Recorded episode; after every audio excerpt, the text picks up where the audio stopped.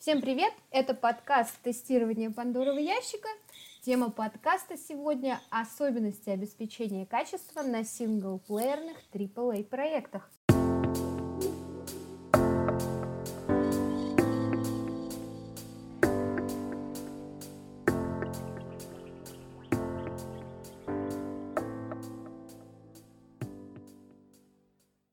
И в гостях у меня Саша Дончук, руководитель отдела качества в компании четыре эй Games. А вы их знаете по серии «Метро», в том числе «Метро Экзодус». Привет, Саша! Здравствуйте все! Здравствуй, Ира! Спасибо, что пригласила. Расскажи немного о себе. Чем ты до этого занимался? Как попал в четыре эй? Может быть, что-то еще? Да, в общем-то, попал случайно. По образованию я юрист. В разработке игр до этого не работал совсем и попал в тестирование исключительно благодаря знакомству. Опять-таки в интернете познакомился с ребятами еще в две тысячи четвёртом году, которые делали «Сталкер». И вот они же меня потом пригласили работать в студии четыре эй Games над «Метро». И вот так и началось все, собственно. Это... История не особенная ни капли. Ага. Ну, на самом деле, для меня, лично для меня, это очень интересный путь, потому что основная часть моих знакомых пришли по более банальным путям, то есть нашли там где-то вакансию, написали куда-то письмо и так далее. Вот, у тебя больше с личного знакомства, как начало карьеры именно тестировщика, это немножко необычно. Вот. Да, при том, что игры я как бы с детства любил, но вот идеи какой-то...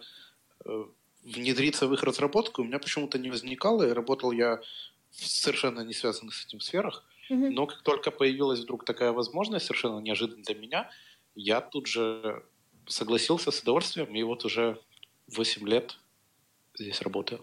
Mm-hmm. Интересно. То есть это было предложение со стороны ребят исключительно? У тебя не было такой идеи? Э, да, так получилось, что я в свое время участвовал во внутреннем плейтесте первого проекта студии четыре эй Games. Видимо, как-то вот пошло у меня, что через там, где-то полтора года, когда освободилась вакансия, тогда бывший руководитель кью эй-отдела снова мне позвонил и говорит: а не хочешь ли ты на собеседование прийти? Угу. А я, конечно же, захотел. А вот это как раз не необычная часть. Очень часто тестировщики как раз попадают с плей-тестов, с каких-то бета-тестов и так далее, и так далее, зарекомендовав себя каким-то образом именно в состав тестировщиков постоянных. Здорово, здорово. Ну, давай, может быть, перейдем к какому-то более актуальному твоему нынешнему опыту. И скажи, отличается ли в целом как-то процесс обеспечения качества на м, таких проектах? Обычно он выглядит так, да? Планирование, сбор уточнений требований, тест-аналитика, тестовая документация, окружение, тестирование или тест-регресс. Вот как у вас конкретно? Что-то еще есть, какие дополнительные этапы, может быть?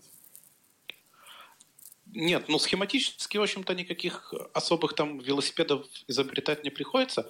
Выглядит оно примерно так, с той лишь основной спецификой, что очень часто каждый из этапов приходится перезапускать. У нас игры, проекты долгострои, и в процессе разработки они меняются очень сильно, перепланируются очень сильно, и это, в принципе, основная проблема в тестировании непосредственно таких крупных продуктов, которые долго производятся, что нужно постоянно поддерживать тестовые сценарии, а учитывая, насколько вообще игры как системы дают большую свободу действий игрокам, соответственно, пользовательских сценариев вообще непредсказуемое множество, приходится очень много работать над тем, чтобы выбирать, что мы будем тестировать, а что не будем.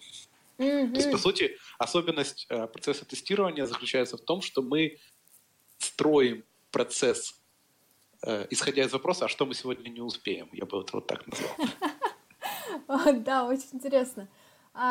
Действительно, сама сталкивалась с таким в своем опыте на больших проектах ввиду ограниченности ресурсов и необъятности просто всего того, что можно тестировать.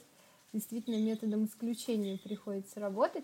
А скажи, кстати, вот насколько велика команда, если можешь этим поделиться? Тестирование. Сейчас пятнадцать человек у нас работает, но так было далеко не всегда. Угу. Например, на метро «Луч надежды» нас было пятеро. Угу.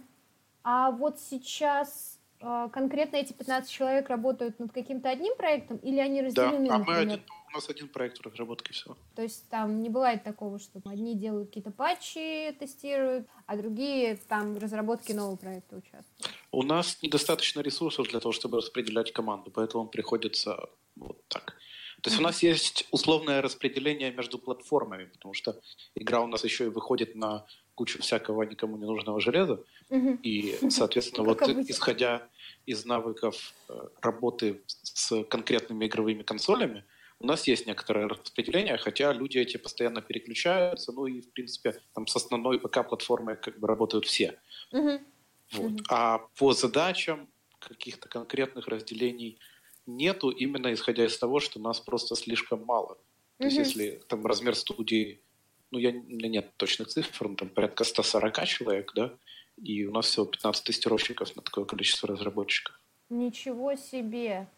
Вообще, по моему мнению, здоровое соотношение разработчик-тестировщик — это когда у тебя один разработчик, и на него как минимум один тестировщик, а лучше два. Нет, это, это, конечно, много. Mm-hmm. И это еще без учета того, что ты...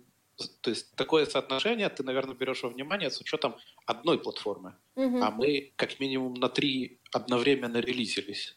Ничего себе. А ну, если еще брать во внимание то, что на самом-то деле было не просто там пи эс четыре, Xbox, а три разных Xbox, две разных пи эс четыре mm-hmm. и два разных магазина ПК, mm-hmm. то в итоге мы что получаем? Семь платформ релиза в один день. У-у-у. Даже не представляю, насколько это много работы и как с этим количеством справиться. Но тем Плохо. не менее, тем не менее вы справляетесь. Вот вообще насколько тяжело? Напряженная работа у тебя? Я бы сказал, что объем работы очень большой, да. Угу. Ну, не бывает такого, что ты там живешь на работе, например? Или, там, бывает, я и сейчас на работе. Даже, даже не в кранче, а вот в обычные дни, например? Ну, по-разному. Вовремя с работы я где-то в отпуск ухожу обычно. Ух ты. Нет, я шучу, на самом деле не так все плохо. И, естественно, эффективно работать человек в кранче постоянно не может.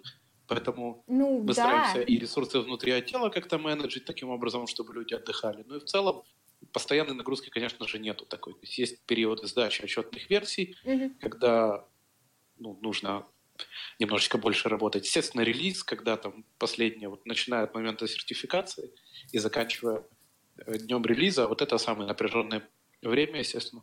Угу. Ну, в этот раз в виду... это где-то четыре-пять месяцев было, да, пардон. Да, имеется в виду консольная сертификация, да? Да, да. Угу. Понимаю. Перейдем к каким-то более конкретным областям. Вот скажи, в тест-дизайне, что вы в основном используете? Тест-планы, чек-листы, тест-кейсы, майндмапы? Мы стараемся писать тест-кейсы. Ну, и в основном отталкиваемся от, ним, от них. Хотя фактически, если использовать там классическую теорию тестирования, то те документы, которые в итоге у нас получаются, это на самом деле тестовые наборы, я бы сказал. Угу. Потому что это большая последовательность. Мы не в состоянии писать отдельные тест-кейсы, как вот они обычно должны происходить, одна, на одну проверку один тест-кейс. На таком уровне писать документацию мы, к сожалению, не можем, в силу того, что их было бы просто миллиард. Угу. Поэтому мы их объединяем в наборы и стараемся вот распределять игру на какие-то области, там условно игровые механики или части механик, или игровые локации, и писать наборы проверок, призванных проверить функциональную часть. Угу. Угу. Почему именно тест-кейсы? То есть сейчас, например, модно те же чек-листы использовать, и считается, что тест-кейсы избыточные. Что думаешь на этот счет? На самом деле неоднозначный вопрос. Мы и так, и так пробовали, и так, и так работает. Например, когда мы выпускали проект «Арктика один», это шутер на... под шлем виртуальной реальности Oculus Rift, uh-huh. вот. Мы там... множество вещей написали именно чек-листами, но просто потому, что по-другому мы не успевали. Тестирование на этот проект подключили очень поздно, и написать детальные тест-кейсы мы просто не смогли. поэтому мы ограничились чек-листами. Проблема чек-листов в недостаточной детализации шагов проверок. Mm-hmm. И отсюда постоянная паранойя, что они будут недостаточно хорошо протестированы. Понимаю. Ну, э, то есть для тебя, э, для вас, да, детализации в чек-листах действительно не хватает. То есть э, нет каких-то вещей, в которых ты можешь понадеяться на то, что тестировщик достаточно разбирается в продукте, чтобы э, заполнить эти поля корректно, да? Сам. На, на самом деле, э, вот mm. как раз вопрос о детализации, хоть мы и пишем вот такие документы, которые по форме являются тест-кейсами, пишем мы их не особо детально, и mm-hmm. именно исходя из тех положений, что, во-первых, подразумевается, что тестировщик и так лучше всех игру уже знает. Mm-hmm. У нас в любом случае процесс работы начинается с того, что ну, приходит новый человек, мы ему даем билд, и он играет, пока вот не изучит его хорошенечко, там несколько mm-hmm. раз пройдет, как минимум. Вот, то есть мы исходим из того, что тестировщик игру хорошо знает уже и так, и стараемся писать тест-кейсы как можно менее детально, при этом под сэкономленное время, я считаю, что лучше потратить на обучение исполнителей тестов. На собственном примере мы такие вещи практиковали в свое время, собирались в переговорной, один из опытных уже тестировщиков брал тест-кейс, проходил его, ну и озвучивал свои действия, таким образом давая понять, что мы ожидаем от остальных тестировщиков, когда они будут выполнять проверки. Угу. Когда ты начал описывать, что сотрудника, когда нанимаете, то вы ему даете игру для того, чтобы он ее там несколько раз полностью прошел, почему-то армия вспомнилась, хотя это абсолютно адекватный способ, типа сейчас вот отсюда до обеда продаешь, короче, все полы, потом будешь работать. Ну, где-то так, да. На самом деле, то есть некоторые ребята недоумевают, когда три, ну, вот он пришел на работу, сидит три дня играет, его не трогает. Он типа, а что, так все время будет? Ну, в чем, ну, в чем смысл? Зато, зато, хоть когда-то ты можешь сказать, что нам платят за то, что мы играем. Это, хоть когда-то это правда. Да, да, на испытательном сроке так точно. Да. Хорошо. Я думаю, об этом достаточно. Давай тогда перейдем дальше. А автоматизация тестирования, занимаетесь ли вы ей на проектах сейчас? И считаешь ли ты, что это нужно и для чего это нужно на подобных проектах? Ой, вопрос, конечно, сложный. Значит, первое, автоматизация игрового процесса именно, угу. как по мне, вещь совершенно бессмысленная. Ее адекватно сделать стоит намного дороже и сложнее, чем протестировать руками. Она не даст нужного результата, вам все равно надо будет тестировать руками. Эти автотесты поддерживать нереально, учитывая, насколько сильно постоянно изменяется среда. При этом автоматизация рабочего процесса супер важная. И она, вот мы ее используем повсеместно, начиная от сборки билдов, там, заканчивая э, постингом багов в бактрекер. Тем не менее, автоматизация, именно вот автотесты мы сейчас делаем. И, но это тесты каких-то отдельно взятых э, ключевых механик срабатывания и не срабатывания. То есть позитивные и негативные проверки э, отдельно взятых механик, которые, ну, в общем-то, на самом деле игровым процессом не являются. То есть это такие глубинные фичи движка самого. Угу. Правильно ли я понимаю, что эта автоматизация как раз основана на данных и их, скажем так, вариативности? Нет, не совсем. То есть это скорее автоматизация там, условного скриптования, mm-hmm. проверок скриптов. То есть, например, если ты идешь по коридору и персонаж там должен автоматически повернуть в одну сторону или другую, то ты проверяешь, действительно ли срабатывают все нужные варианты, правильно? Ну, такого даже формата. Еще проще. То есть, например, например, там у вас есть э, в игре механики запрета э, использования каких-то определенных девайсов. То есть у вас mm-hmm. в игре, ну, например, для того, чтобы катсцену запустить там или э, ну, мало ли еще какие условия, где у вас, например, запрещено там фонарик использовать или еще что-то. То есть за это отвечает какой-то конкретный э, блок в скриптах. Соответственно, у него есть определенный набор параметров, что разрешать, что запрещать. Каждый из этих параметров дважды проверяется, что он э, разрешен, когда нужно, чтобы был разрешен, запрещен, когда нужно, чтобы был запрещен. Угу, понятно. То есть сугубо машинные такие проверки? Э, да, да. Они, это не, не игровой процесс. Ну как, их и глазами-то можно проверить, но да. тут эффективнее время и быстрее. Угу. Да. Считаю примерно так же. Мы в Т-уроке, например, пытались синглплеерную игру также автоматизировать, пришли к мнению, что на нашей тактической изометрической эр пэ гэ нам все, что нужно автоматизировать, это максимум баланс. В принципе, в остальном большого смысла нет. Прохождение действительно настолько вариативно для игрока и свободно в плане действий, что автоматизировать его вообще смысла никакого. Так, вопрос даже не в этом. Допустим, вы автоматизируете Critical Pass. Это будет работать только в том случае, если ваш проект уже вышел, и его никто не меняет. А смысл его тогда тестировать mm-hmm. тоже непонятно. То есть mm-hmm. у нас настолько сильно в постоянном процессе вот хаотической такой разработки находится игра, что те усилия, которые будут затрачены на автоматизацию процесса, они совершенно не оправданы, потому что завтра же эти тесты работать уже не будут. Абсолютно согласна с тобой. Тогда к следующей теме. Смотрела твой доклад с две тысячи шестнадцатого года с Games Gathering в Киеве. А можешь ли что-то сказать про свой подход к тест-дизайну? Что-то изменилось для тебя в твоем подходе с того времени? Или все осталось примерно так же? Сложно сказать, я не очень помню уже, о чем я говорил, там почти три года прошло. Вряд ли что-то конкретно изменилось. Я все так же приверженец комбинаторных методов, которые очень сильно спасают нас. Ну, вообще, в принципе, считаю, что развивать, собственно, навыки методик функционального тестирования крайне важно для всех тестировщиков, и в том числе для тех, кто пишет тесты. Это не значит, что вообще все, что ты можешь, все, что ты можешь придумать, функциональные тесты, нужно прописывать в сценарии, mm-hmm. но в целом это супер полезно и помогает эффективнее находить ошибки. Кстати, одной из первых задач, которые я даю новичкам, это в основном как раз взять какую-то фичу и описать ее тестами, для того, чтобы как раз в дополнение к знанию проекта еще больше тренировать именно мышление такое, мышление тестировщика. Когда ты видишь все в виде алгоритма. Предусловие, действие, результат. Мне кажется, это, это действительно очень важная часть нашей работы. Скажи, вот какой инструмент в твоей работе самый полезный? Может быть, есть что-то небанальное, интересное, что ты используешь? Или есть что-то супер действительно полезное из того, что используют все и что тебе нравится больше всего? Ну, самый полезный инструмент, которым я пользуюсь, это Джира. Я, я ждала этот ответ.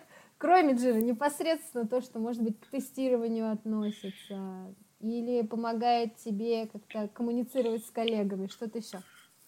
Google Keep для хранения заметок и нотификаций, потому что по-другому я бы, наверное, застрелился или все забыл вообще на свете. Вот. А так, у нас просто дело в том, что у нас свой движок, и набор инструментов, собственно, тоже свой, и поэтому я ничего не рекомендовать, не могу не рассказать, именно исходя из этого. Понятно. Секретность.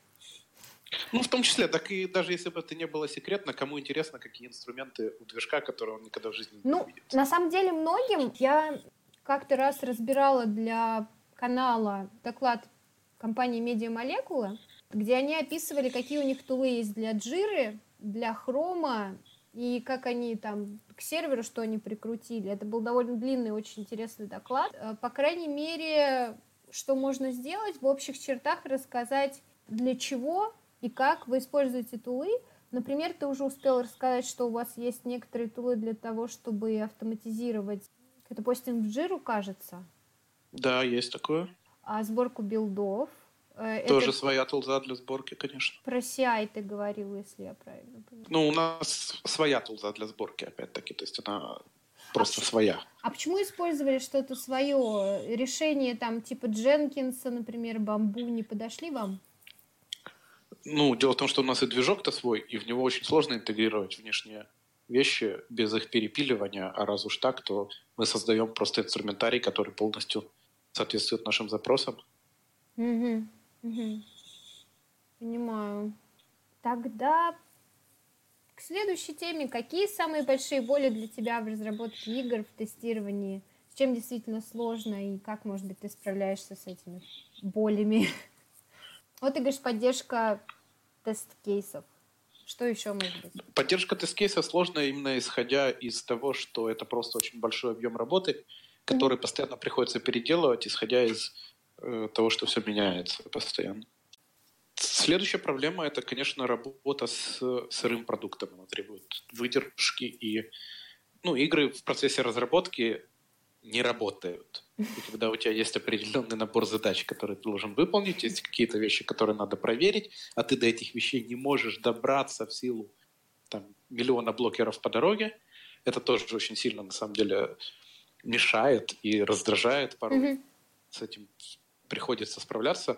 Есть, я всем своим вот молодым сотрудникам говорю, что э, ну, это вообще очень частая ошибка э, новичков в тестировании э, воспроизводить баги, когда это не нужно. Mm-hmm. Фактически работа тестировщика на практике заключается еще и в том, чтобы учиться, как обходить баги максимально эффективно, mm-hmm. которые тебе не дадут просто работать дальше. Никогда не, не нужно повторять баги, если ты не знаешь, что с ней делать потом. Mm-hmm. А, вот, почему добавила, если это возможно. Обычно, если это блокер, то это блокер. Если это критикал, а, ну, его как-то можно еще. Да, окей, я, возможно, то слово использовал, а, но да.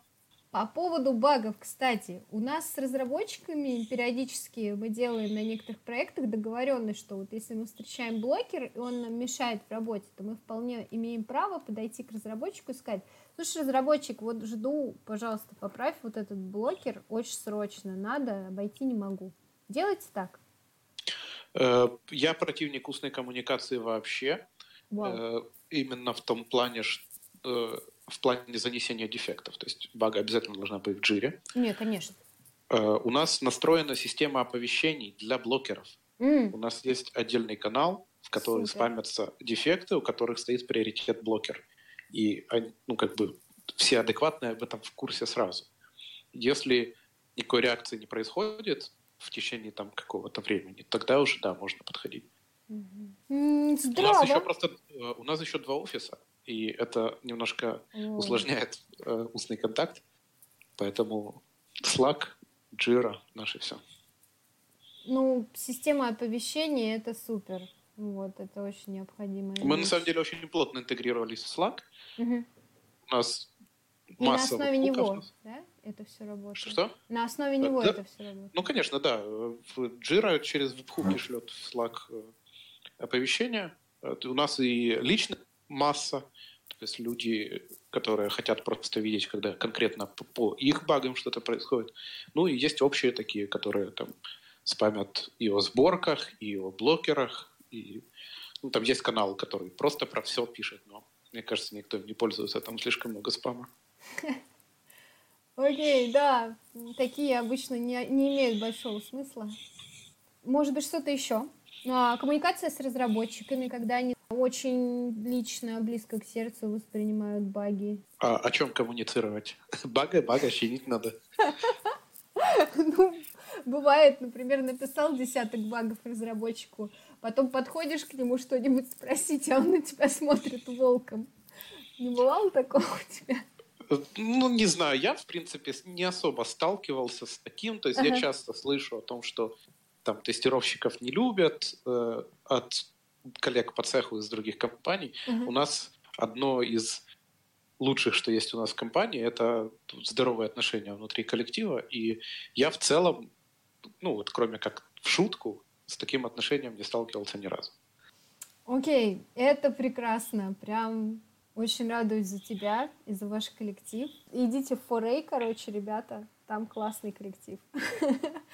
Вот. А какая часть твоей работы — это обеспечение качества, а какая все же тестирование, то есть в процентном соотношении? Считаешь ли ты, что что-то из этого важнее? Удается ли всему время уделять? Скажем, в процентном я не готов ответить. Скажу так, меньше, чем хотелось бы. Я занимаюсь обеспечением качества, а не его контролем. У нас именно обеспечения качества мало, но я стараюсь. Угу. Окей. А, ну, в общих чертах я тебя поняла. Перейдем к следующему вопросу. Если бы ты не занимался КОА, давай немножко пофантазируем, чем занимался бы? Вот, что тебе еще интересно, чем бы еще хотел заняться? Может быть, даже не в пределах геймдева, ай ти, а чем-то еще. Сад бы завел, не знаю. Ты знаешь, у меня на самом деле вещей, которые меня серьезно интересуют, довольно много. Не значит, что я ими занимаюсь, но мне это нравится. Как минимум, это готовить еду, О. например. Это животные, каким-то образом с ними связанные вещи, не знаю. Или приют, или что-то вот в этом роде. О, сама мечтаю приют завести. Не знаю даже, надо думать. Сложный вопрос, понимаю, да. да. Когда, особенно, когда долго каким-то одним делом занимаешься. Да, я уже просто настолько привык, что я тестировщик, что... То есть у тебя нет такого, вот как бывает... А, ну я преподаю еще, да. А, ну... Да, мне это тоже нравится. Это, конечно, да. Нет такого, что как бывает у некоторых. Вот я сейчас э, так давно этим занимаюсь, что меня же достало, пойду, я не знаю... космос полечу или что-нибудь. Пока я еще не достиг этого уровня, но тут загадывать, конечно, не хотелось бы, потому что мало ли. У меня Супер. Вот мой друг-товарищ, который на работу меня взял и много лет был моим руководителем, вот в итоге я так и поступил, потому что у него опыт в тестировании там пятнадцать лет уже. Ага. А если не секрет, чем он занялся? Тестированием. Ну... Но он ушел перед этим. А, то есть с, дру- с другой работы, я поняла. Да. Ну, отрадно слышать, отрадно слышать, потому что довольно часто встречаются случаи, когда люди приходят в тестирование, чтобы куда-то еще потом уйти, а вот чтобы а, наоборот. Ну, это частая на самом деле такая практика, и это и плохо, и нет. Это в целом для профессии плохо, потому что считается проходным двором, mm-hmm. и... люди конкретно нацелены на что-то другое, идя уже тестировщиком. И это вот для качества тестирования не сильно круто. И это для качества специалистов, ну, как бы отражается на их качестве, скажем так. С другой стороны, для компаний, в которых это происходит, это наоборот хорошо. Получаются доморощенные специалисты, которые привязаны к компании, которые знают процессы хорошо, и в итоге... сами специалисты такие получаются весьма неплохие. Хм. И в деньгах это обычно обходится несколько дешевле, чем нанять извне. Скорее всего, да. Угу. Тут от человека зависит, конечно, больше, но да. Ну и да, конкретного случая. Угу. Саш, а во что играешь сам? Может быть, какие-то жанры предпочтительные, конкретные игры? Последнее, во что ты играл? Подмечаешь ли что-то полезное в работе, в играх? Какая именно инфа тебе обычно пригождается? Так, давай в обратном порядке. Подмечаю ли я? Да, подмечаю. И играть важно и нужно, и это развивает вас как разработчика очень сильно. Начиная от каких-то э, минорных решений, интерфейсных, управления и так далее, и заканчивая глобально каким-то дизайном уровней, локаций, игр, сценариев. Это все супер важно, и на особенно успешных примерах это смотреть нужно. Играю я очень во многие игры, в смысле в плане жанров. Я люблю множество жанров. Исходя из моего текущего графика, я, к сожалению, не успеваю играть практически вообще, но я стараюсь. И, в принципе, я, мою, мою жизнь можно описать словами «я постоянно ищу, как бы поиграть». Это реально вот там, с пяти лет со мной происходит. Сейчас, к сожалению, ну как, не к сожалению, а просто так сложилось. У меня уже семья, там дети. Соответственно, времени на это все нету, приоритеты другие, но в любую минутку, когда я могу это сделать, я стараюсь играть. Играю я, начиная от там, каких-то моба-жанров, заканчивая эр пи джи, шутерами и все на свете. Я не играю в симуляторы, а так более-менее во все. Из последнего, ну, вот сейчас я прохожу на пи эс четыре Спайдермена, в прошлом году вышедшего. У меня есть такой пул игр, который я очень хочу посмотреть, и по мере появления времени этим занимаюсь. Вот следующее — это God of War четыре. Потом я собираюсь вернуться к Ассасинс Криду. Я вообще фанат серии, я их прохожу все подряд. Вот сейчас э, завис на Ориджин. В него где-то часов тридцать я уже наиграл, но не прошел еще. Вот хочу его закончить и перейти на последнюю Одиссею. А, интересно. Слушай, а ну не бывает такого, что ты там, не знаю, отпуск берешь для того, чтобы что-то пройти? Или, например, в, начинаются праздники какие-то новогодние, и ты такой раз включаешь консоль, и тебя не видно две недели, например. Ну, так со мной было, когда у меня не было семьи, теперь так не получается. Но отпуск, чтобы поиграть, нет.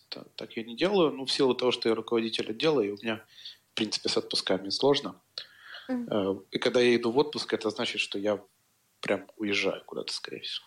Я, на самом деле, очень люблю путешествовать и считаю, что это вообще лучшее, на что можно тратить деньги, реально. О, oh, действительно, я абсолютно с тобой согласна. Сама так же считаю. Ну и второе, игры, конечно. Бывает такое, что ты, например, конкретно зачем-то запускаешь какую-то игру. А, например, ты смотришь, как организован интерфейс у вас, и знаешь, что да. можно сделать лучше. Мало того, мне на работе такие задачи даже ставились. А, то есть исследовать, например, что-то. Да, да. Конкретных проектов. Классно, это очень интересно. Может быть, есть какие-то фишки, которые ты усвоил в работе или в коммуникации с разработчиками, какими можешь поделиться? Ну, по поводу коммуникации, в принципе, нужно их уметь развивать в любом виде, в устном, письменном и так далее, и так далее. От этого максимально зависит ваша эффективность работы как тестировщика. Да и в целом, если вот попытаться подытожить в одном предложении, что делает тестировщик, это не исправление дефектов, естественно. Это, ну, дел... Тестировщики не делают игру без багов, тестировщики не ломают игры, потому что они уже поломаны это до того, как тестировать начинают. А, а в целом, и даже не ищут дефекты. Задача тестировщика – уведомить нужных людей о нужных проблемах. А уведомление – это, собственно, коммуникация. Поэтому это то, что нужно развивать максимально, вообще максимально внимание этому уделять. По а... поводу фишек, я не знаю, надо уметь э, быть вежливым и не лезть под горячую руку, скажем так, потому что ну, художника обидеть может каждый, это правда. То есть выбирать слова, когда все плохо, сказать человеку, что у тебя не кот, извините, говно, а ты сделал что-то не то. Да, плохо быть, проинтегрировал. Быть корректным – это важно. Ну, конечно. Вот, на самом деле, Саша, кульминация просто нашего выпуска, что, что делают тестировщики, что делают кью эй, очень важная и больная тема, и очень важно это подчеркивать. Я считаю, никогда недостаточно повторений.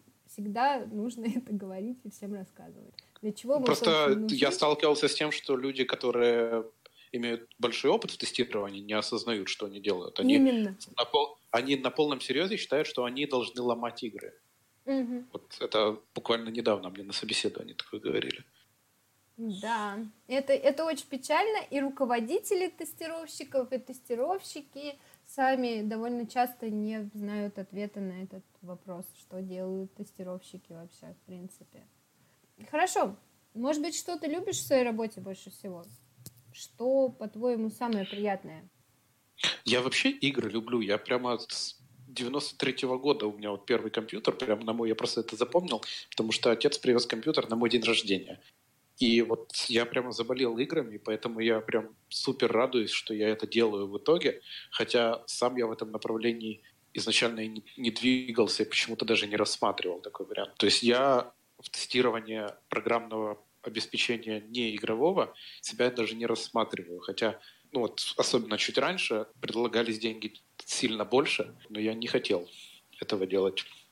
Да, понимаю, разница в зарплатах в ай ти, в гейм-девелопменте, она, конечно, может быть солидной. И если бы это было хоть когда-нибудь причиной, может быть, некоторые уходили бы.